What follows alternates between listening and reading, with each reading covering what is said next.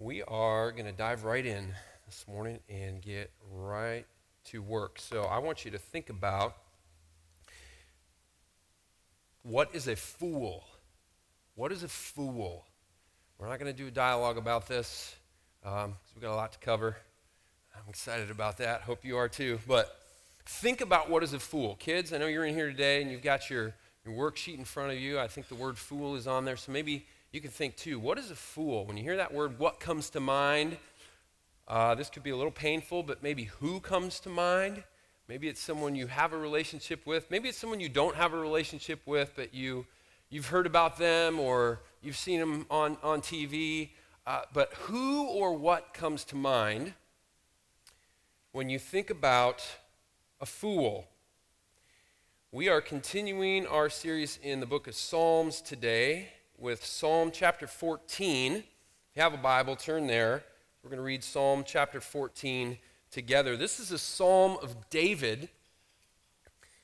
And David once met a man whose name was Fool. Yeah, that guy's parents must not have liked him very much. They named him Fool. In Hebrew, his name is Nabal. You can read about him in 1 Samuel 25 and the interaction that David had with him. It's a great story. That's part of how we found and decided on the name for our daughter Abigail. She was married to Mr. Fool for a bit. But this psalm starts out this way The fool says in his heart, There is no God. They are corrupt, they do abominable deeds. There's none who does good. And the Lord looks down from heaven on the children of man to see if there are any who understand, who seek after God. They have all turned aside. Together they have become corrupt. There is none who does good, not even one. Have they no knowledge, all the evildoers who eat up my people as they eat bread and do not call upon the Lord? There they are in great terror, for God is with the generation of the righteous. You would shame the plans of the poor, but the Lord is his refuge. Oh, that salvation for Israel would come out of Zion. When the Lord restores the fortunes of his people, let Jacob rejoice. Let Israel be glad. So, in this psalm, short psalm, seven verses, we're going to talk about three questions. First of all, what is a fool? Second of all, who are the fools? And then finally, what will happen to fools? So, first, verse 1 what is a fool? There's a footnote in the NIV Bible for the word fool, and it says the Hebrew words rendered fool in Psalms denote one who is morally deficient. So, when we think about a fool from a biblical standpoint, we're not talking about anything that has something to do with a person's intellectual capacity. We're not talking about anything that has anything to do with their physical capacity. We're talking about moral and spiritual capacity and health or unhealth. Back in Psalm 1, we contrasted the wicked with the righteous. And now David again is contrasting the fool with, as you'll see soon, the wise. So the fool is synonymous with the wicked. And the fool, scripture says, the fool says, in his heart. So, whatever it means to be a fool, it's a heart issue. It's a heart issue. Jesus said that our lives are kind of like a tree, a fruit tree. And the roots of the tree are like faith that are, that's found in our heart. Romans says it's with the heart that man believes. And so the fruit that's hanging on the tree of our lives is an indicator of what's going on way down in the root structure of our hearts. And so this is a heart issue. Foolishness is a heart issue. And if you're like me when you read verse 1, this fool says in his heart, There is no God, you might immediately think of a philosophical atheist.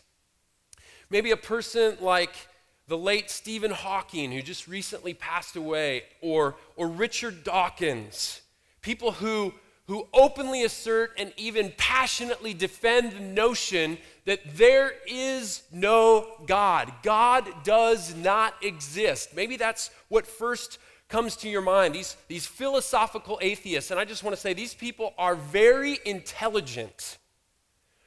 They're very intelligent. And it's almost as though they, they believe that all of the profound mysteries of life in the universe can be answered by scientific evidence and empirical data. Some go so far as to say that. It's as if they say, We're so smart, we don't need God. And honestly, I just want to say here's what the Bible says about those people they're very smart, but they're foolish. They're fools. But though that's true, and though the Bible speaks to that reality of philosophical atheism, that's not what Psalm 14 has in mind. Because in this day, in this time, in this world, there would not have been people who walked around and said, God does not exist at all. That person wouldn't have been around. So instead, Psalm 14 is not talking about philosophical atheism. Psalm 14 is talking about functional atheism. Functional atheism. This is like living as if there is no God. This is living as if God is not important, God doesn't see, God won't hold us accountable. We hear about this mindset in Psalm chapter 10. You can look back if you've got a Bible, Psalm 10 verses 3 through 4 For the wicked boasts of the desires of his soul, and the one greedy for gain curses and renounces the Lord. In the pride of his face, the wicked does not seek him. All his thoughts are, There is no God. And then verse 11, he says in his heart, God has forgotten, he has hidden his face, he will never see it. And then verse 13, why does the wicked renounce God and say in his heart, you will not call to account. So here's what's interesting about functional atheism the person who lives their life as if there is no God. Guess what? A religious person can be a functional atheist. A religious person can be a functional atheist. So Psalm 14 is not just talking to Stephen Hawking. Psalm 14 is talking to religious people who go through the motions and check the boxes to maybe try to keep God happy or manipulate God, but they keep him over there in the corner and they go through the motions for an hour a week, but then in the rest of life, their life screams, There is no God. God is not important. In Matthew 15, Jesus is speaking to the Pharisees, and he quotes Isaiah in saying, These people honor me with their lips I believe in God, but their hearts are far from me. And this person, the functional atheist, is also a fool in God's eyes. Now, first of all, let's, let's acknowledge that functional atheism is the default position of the culture in which we live. Functional atheism is the default position of the culture in which we live. Mentioning anything supernatural is very unusual, if you think about it, in most films, most music, in journalism, in public education, in politics, in business, in advertising. Honestly, I feel like this this functional atheism, this kind of anti supernatural worldview, is the main obstacle in having spiritual conversations with people. Because if you can get, if you can enter into a supernatural worldview and just sort of agree, like, hey, there's something bigger going on here, it's pretty easy to have a spiritual conversation. But going from the normal rigmarole of everyday life and conversation and interaction, where God's not a part of it at all, in anyone's conversation or mindset, and you being the oddball, and you sort of opening the door and saying, hey, there's a God, I believe in him, I pray, I'm, I love Jesus. Like that initial step from the anti supernatural into the supernatural, that's the biggest obstacle for me. And we'll talk about this next week. It's because to do that makes you sound like a fool. And we don't want to look like a fool. But the Bible says that people over on this side are really the fools, and we're trying to open the door to true wisdom. Now, secondly, in light of this reality of functional atheism, I want to challenge us to consider how central in your thinking is the reality that God cares about my relationships, God cares about my work, God cares about my home, God cares about my resources, my time, my money. God cares about my parents. God cares about the people I work with. If you're married, God cares about your spouse. If you have children, God cares about your children and the way in which you engage those relationships. How present is that in your thinking? How predominant is God in your life? Are there parts of your life where you honor God with your lips, but then other parts of your life where your heart is far from Him? That's a hard question. That's a convicting question. But realize this, friends your life preaches.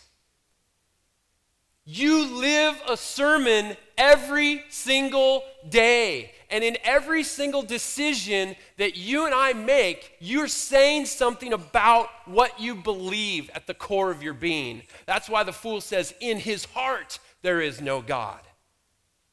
All the decisions you make are a big, loud message about what you believe. So that's a fool, person who does not have God central.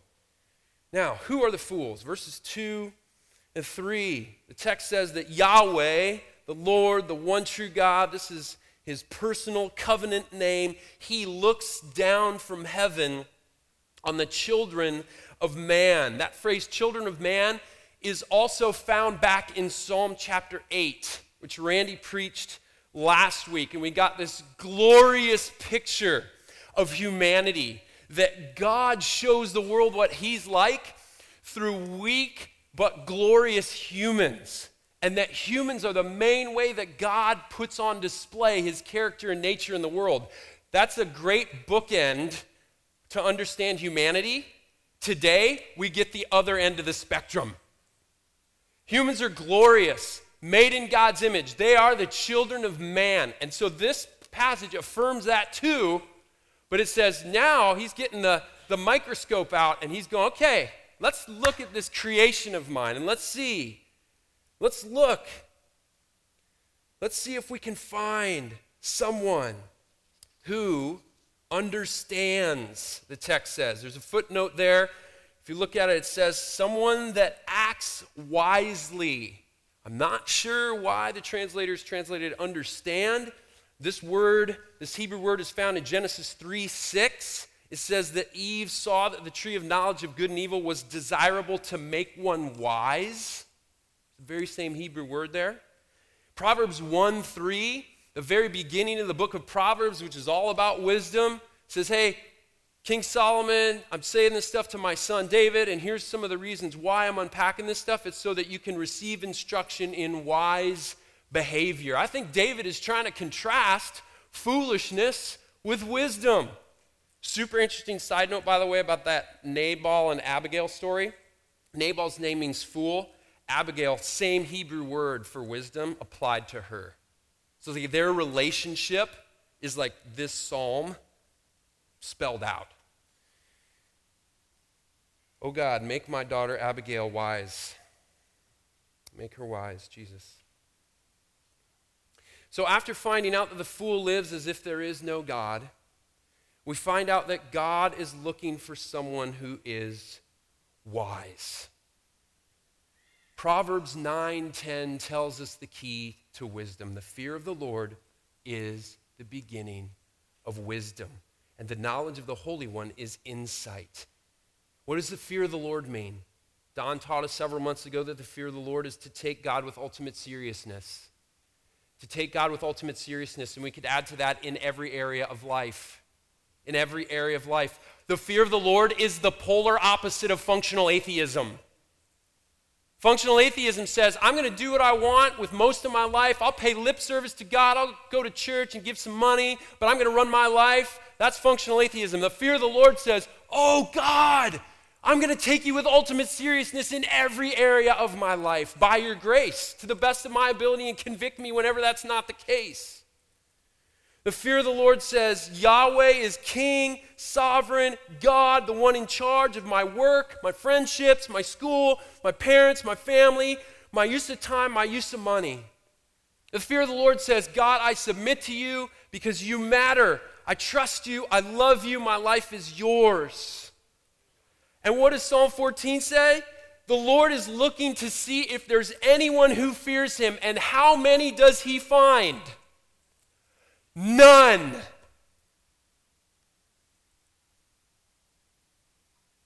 Zero.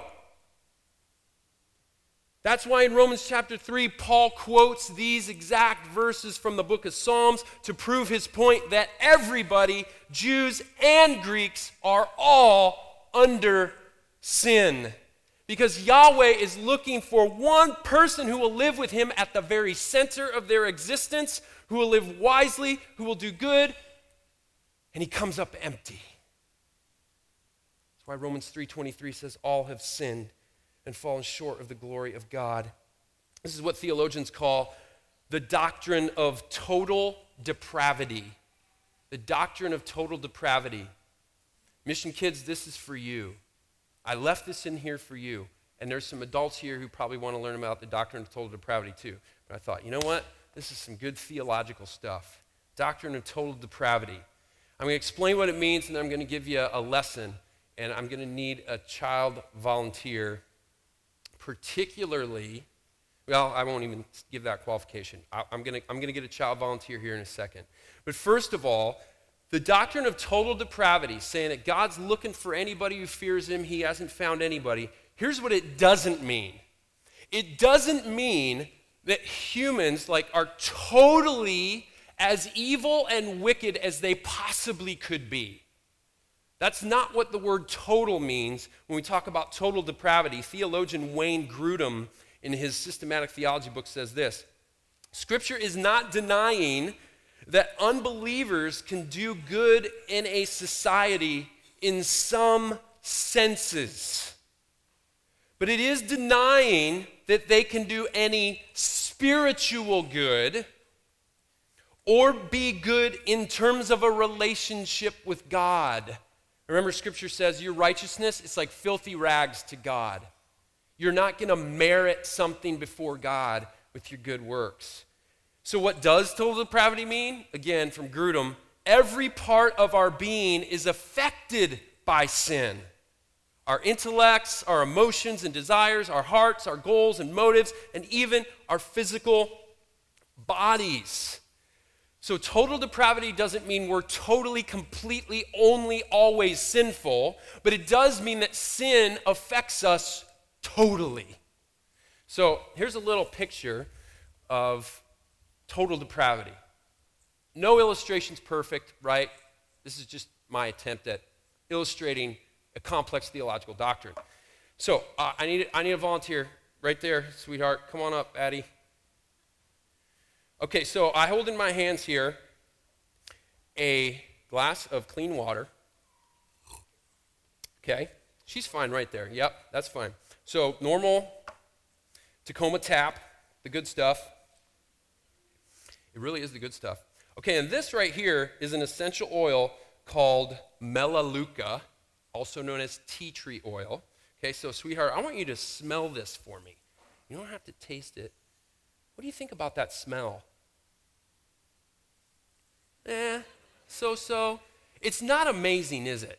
No, it doesn't. I don't think it smells very good. I, I, don't, I think it smells kind of gross. So I'm, I'm with you, like, not too good. You want to take one more smell? Yeah? Okay. Not too good, huh? No, okay. Would you want to drink this? No, I didn't think so. Okay, Addie, thank you so much for helping me out. I appreciate it. You can have a seat. So I wouldn't, I wouldn't want to down this little bottle either. Um, but I'm going to put a few drops in here, four or five. This stuff, that's maybe a little more sin than I bargained for there. Um, so, so I put a few drops in this water, and melaleuca, tea tree oil, is uh, supposed to what? Disinfect, kill germs, right, Jen? My wife's the expert on these essential oils. Isn't that what it does? Kills germs? Okay. So, um, the, like putting this in your body should be good for you, right? But here, here's the idea this, you know, four ounces of liquid did not become total tea tree oil. The whole thing does not now consist of tea tree oil. However, you could not, and if you know, if I had a little stir stick, I'd stir it up, but you couldn't like extract one particle of this water that would not contain some tea tree oil. It's like, it's kind of poisoned by the tea tree oil. The whole thing's not poison, but it's poisonous. It is contaminated. It is tainted. Okay? But I'm going to drink it anyway. Oh, the lengths we'll go to to illustrate the doctrines of God. The doctrine of total depravity means that we are unable to choose what is right all of the time. Humans are unable to choose what's right all the time. We have a natural propensity towards doing the wrong thing. I've never met anybody who didn't, at some point in their life, knowingly violate their conscience. Like, walk towards a choice and know I know what the right choice is and I know what the wrong choice is, I'm going to make the wrong choice. I've never met anybody who hasn't done that. Humans are incapable of not doing that because of total depravity. The text says, We've all turned aside. We have become corrupt, which, just to balance this out, is another sort of nod to the fact that we weren't created this way. So even though we're totally depraved, I don't want us to lose sight of the fact that we were created by God as very good. But see, we became corrupt. That phrase almost invites you to think back to, like, well, what did it used to be like? And you only have to page back to Psalm 8 to find the answer to that question. And so God's on the look. Everyone's turned aside. No one does good, not even one. There is no human who, when they stand before God, and everybody will, everybody will, everyone will stand before God and have to give an answer for the works you've done in the body, good and evil. The New Testament says that at least two, if not three times, to Christians. We're not off the hook for Judgment Day, friends. We're not off the hook. And there's not one person who's going to be able to stand before a holy God and say, okay, okay, listen, listen, I know, I know I knowingly violated my conscience, but man, did you see this, this, this, and that? It, it doesn't add up.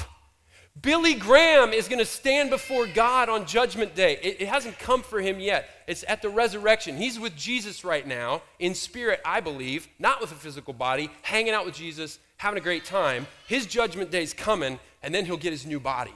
It's going to be crazy. But when Billy Graham stands before Jesus, he's not going to say, I preached to 250 million. Right? Like I lived to be 99 and kept my, my moral record clean despite tons of temptation. No, Billy Graham's going to stand before God and say, The righteousness of Jesus Christ is my only hope. I have no other argument. I have no other plea. It's enough that Jesus died and that he died for me. That's all I've got. Mother Teresa is now called a saint, but guess what? When she was alive, she was a saint because of Jesus Christ. You're all saints. The Dalai Lama is going to have to plead the blood of Jesus Christ over his life in order for him to stand before a holy God. Nobody can stand before God. You can't balance out your sin with your performance. You can't atone for your sin. You can't blame somebody else. Ah, I was just following the example set for me. You can't hide and say, well, no one was really affected or God didn't see my sin. You can't minimize your sin and say, oh, well, no one's perfect. No, Paul looks at us in Ephesians 2 in our, in our pre saved state and he says, you know what, guys? You're dead. You're dead. You got nothing. This is why we believe that God's saving work is a work of God's grace. Because what can a dead person do to save themselves? Nothing.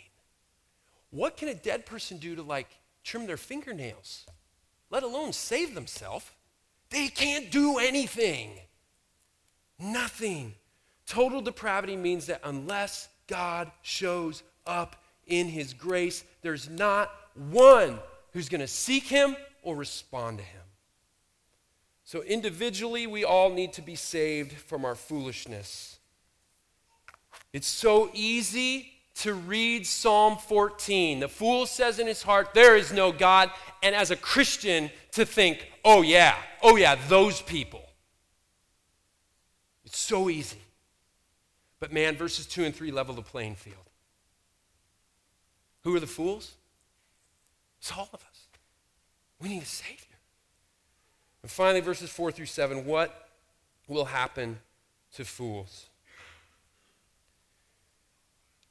Some people think this is a lament psalm. There's a lot of difference of opinion. I think it's a wisdom psalm. But the thing that pulls people a little bit towards the idea that it might be a lament psalm is verses 4 through 7, because here we are, we are faced with the reality that we do live in a world, and in particular, as God's people, we live in a world where we are very affected by the foolishness of mankind. We live in a world where God's people are eaten up like bread. We live in a world where the plans of the poor are shamed. But these verses also affirm that even though that's true, and even though there's oppression and wickedness and injustice that affects God's people and affects the marginalized, where is God even in the middle of all that? And here's, here comes His grace. He's with the righteous. He's willing to call a group of people my people. In light of verses 2 and 3, that is insane. Like, where does that come from? Because verses 2 and 3 just said, hey, God's on the lookout for anybody who's righteous. There's nobody. But then over here, we're introduced to this group of people that's called the righteous. Where did they come from? Who are they? How did they get to be God's people if they didn't fear the Lord? God is with his people. I'm going to answer that question in a minute, by the way. But we live in a depraved world. We are all impacted by sin, by injustice, by oppression, by hatred. And yet, God is with his people and will someday hold all wicked and foolish people accountable. Back to Psalm 1. That's part of the hope of the righteous. Judgment's coming for the wicked. Judgment's coming for the wicked. That's part of the hope. See, our hope is not in our government's ability to preserve religious freedom. So much talk today about religious freedom. Should we fight for it and make a case for it? Absolutely. Of course we should. Of course we should. But don't put all your hope in that. Don't assume that the loss of it is even necessarily a bad thing. Whoa, what am I talking about? I'm talking about North Korea. I'm talking about China. I'm talking about Iran. I'm talking about Iraq. Places where the church is going crazy and they have no freedom. No freedom. Our hope is not in our government's ability to preserve religious freedom. Our hope is in the fact that no matter how the wicked and foolish oppress the people of God, He's with us. And He is our refuge and our strength. And it's so important to remember that all of us are totally depraved because when the oppression and the violence and the ill treatment and the injustice comes, we can't just pray, Vengeance is mine, I will repay, says the Lord. God, judge the wicked someday. Though it is biblical and okay to pray that, but you've also got to pray, God, have mercy on people. Second Peter says, God's patient. He's willing that no one should perish. He wants everyone to come to repentance. Well, if God wants that, so should you. So go, man, God, you see how these my brothers and sisters in North Korea are getting oppressed. It would be amazing if you would wipe out the whole regime. God, bring judgment on those people. But man, it'd be even better if you'd save them. But one way or the other, God, just be with your people, protect your people. And I think we tend towards one or the other, don't we? I know I do.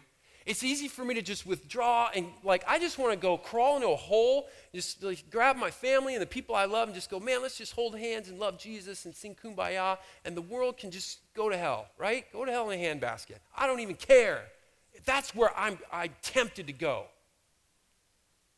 Or we can go on the other side of like, man, I'm going to be Mr. Prophet and vigilant. And I'm going to like get out there and poke every hole and just say, shoot off my mouth all day, every day, and tell everyone they're wrong man, there's, there's, there's a balance here. Like, God, you're sovereign, you're in control, you're going to bring judgment, you're with me. I want you to save people. I want to be involved in your mission. I do want to say stuff when I'm supposed to say stuff, but I also want to, I just want to find my comfort, my peace, and my refuge in you, right? See, there's a balance there. Corrie ten Boom was a Dutch Christian who helped her family hide Jewish people from the Nazis during World War II. After being arrested and spending time in a Dutch prison, she ended up in a German concentration camp. And there she witnessed firsthand the horrific, oppressive effects of human depravity on God's people. Her own father and sister died in the concentration camp.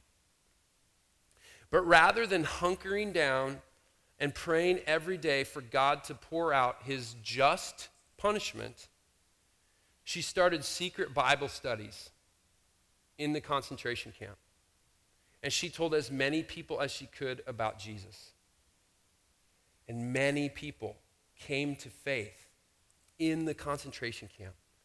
Later, she was even able to see some of the German guards come to faith in Jesus she talked with some of the guards who were responsible for the death of her family members and was able to communicate the forgiveness of Jesus Christ to them.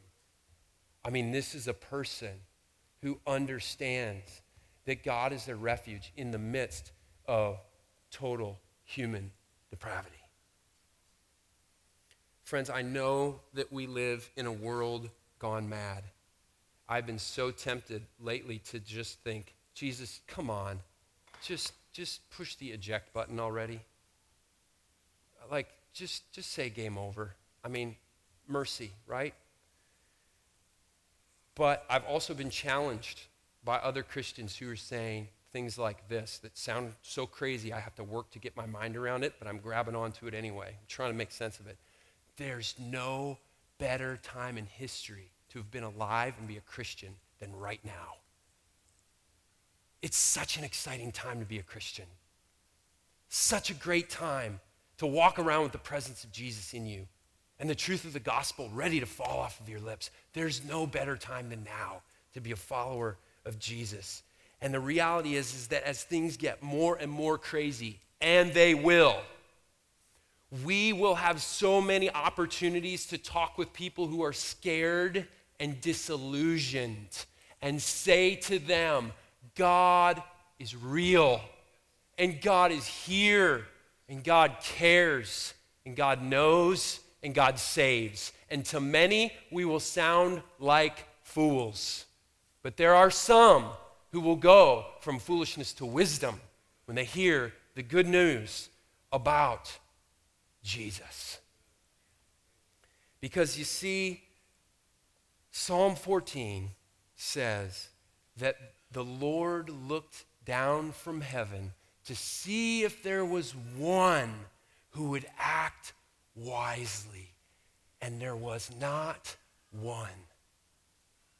And I say, oh, but there is one. There is one. There is one who fears the Lord. There is one who acts wisely. There is one who does good. There is one who walks in God's ways.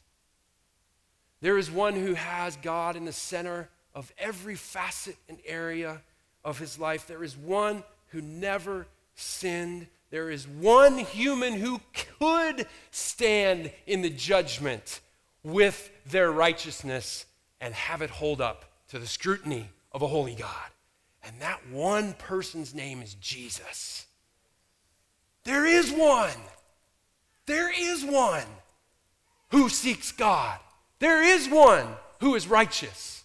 There is one who does good. And Jesus didn't just look down from heaven, Jesus came down from heaven. He didn't look down at the children of man, he became one of the children of men. Jesus, you are the one that we're looking for. Jesus, you are the righteous one. You're the perfect one. You're the sinless one. We can't stand before God, but you can. And Jesus took our place in death. He endured the worst that hell has to offer separation from God so that we would never have to. He took on the just punishment for our sin. And verse 7 says, Oh, that salvation for Israel would come out of Zion. That's a messianic prayer saying, Man, let the king of Israel ride out of Zion on a horse and conquer all of his enemies. That's the prayer. But Jesus didn't ride out of Zion like a conquering king to destroy all of his enemies. He rode into Zion on this day, Palm Sunday. He rode into Zion like a humble king, not to conquer his enemies, but to die for them. Total depravity means that unless God shows up in His grace, no one is going to seek Him or respond to Him. And God has shown up in the person of Jesus Christ. Jesus says, If the Son of Man is lifted up, I will draw people to myself. So, friends, I was so gripped this week with the reality of how much I need God's grace in my life. It's amazing that I'm standing here today because I'm a fool according to the biblical standard. But guess what? God's grace showed up in my life, and it showed up in your life. God's grace brings conviction of your sin to your heart.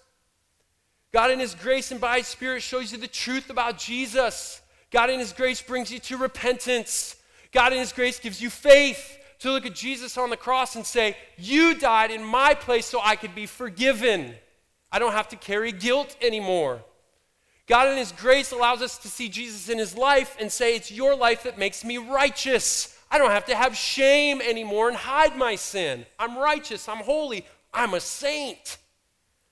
God, in His grace, gives us faith to look at Jesus' resurrection and say, In you I have new life. I've been made new. I'm not the same person I used to be. I have new desires with a new heart and new power to obey. You live inside of me. That's all God's grace. And so, friends, I want to end by challenging us to respond to the grace of God in three ways. Here's how you can respond to the grace of God. These are short. First of all, thank Him. Thank Him. We're going to do that in a minute, actually. We're going to, we're going to end with prayer, and I'm going to let all of you have an opportunity to just shout out thanks to God for His grace in your life. I'm sure that there are some of you sitting in your chairs right now ready to come out of your chairs. And because we still don't know how to do like authentic excitement, uh, we're still just kind of stuck, right? So we're gonna, I'm going to give you a chance in a minute to just say, God, thank you. I would still be a fool lost in my sin if it wasn't for you breaking into my life. And second of all, obey him. Remember the message of Titus grace motivates you to obey. It's God's grace that motivates you to obey. You don't obey so God will love you, you obey because God loves you. I tell the kids at Lincoln here there's only two reasons you ever do anything in life Either because you're trying to get something or because you already believe you have something. That's what it boils down to. Like, am I after something? Am I trying to get, get, get, get, get? Well, that's a motive to obey, right? Very pragmatic, very selfish. Or do you go, man, holy cow, like I can breathe today. I can see today. I'm alive. I'm at a school with great teachers and amazing principal. I don't deserve to be here. So many gifts. So many, like I have been given so much. I want to make the most of it. I'm getting after this. It's either because you've already like got everything or because you're trying to get more. And that's the difference between like, like legalism and just responding to God's grace with obedience in your life. But I'm urging you, family, God's been gracious to you. If you believe that, be passionate about your obedience. Don't be half hearted. Be passionate about your obedience. And then finally, finally, tell the world. I mean, if we seriously believe that every human we ever see was made by God to be in relationship with Him, but they're stuck in their foolish lack of fear of the Lord, and grace is going to break into their life and change them, why would we not tell them? Why would we not tell them? We got this amazing news to communicate. And because we believe God is sovereign over the whole thing, guess what? There's an adventure to it because you never know when God's grace is going to show up in somebody's life. You never know. See, it's not up to you. You don't have to be crafty in your presentation. You don't have to have every answer to every question. You don't have to read every Ravi Zacharias book in the world and get your, all your apologetics straightened out before you have a spiritual conversation. Though his books are great, I love them. Just share the gospel with people and see what God does. So I want to encourage you go with confidence. You've got friends, you've got neighbors, you've got coworkers, you've got family members, you've got people your missional community is trying to come around and love. Pray that God would give you opportunity to share the gospel in response to the grace of God.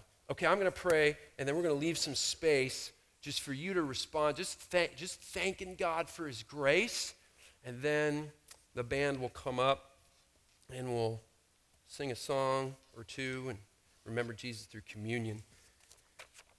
God, hear our prayers. Oh, Daddy, thank you for your love that you sent your Son because you loved us and you saw that we were broken and lost and we needed a Savior.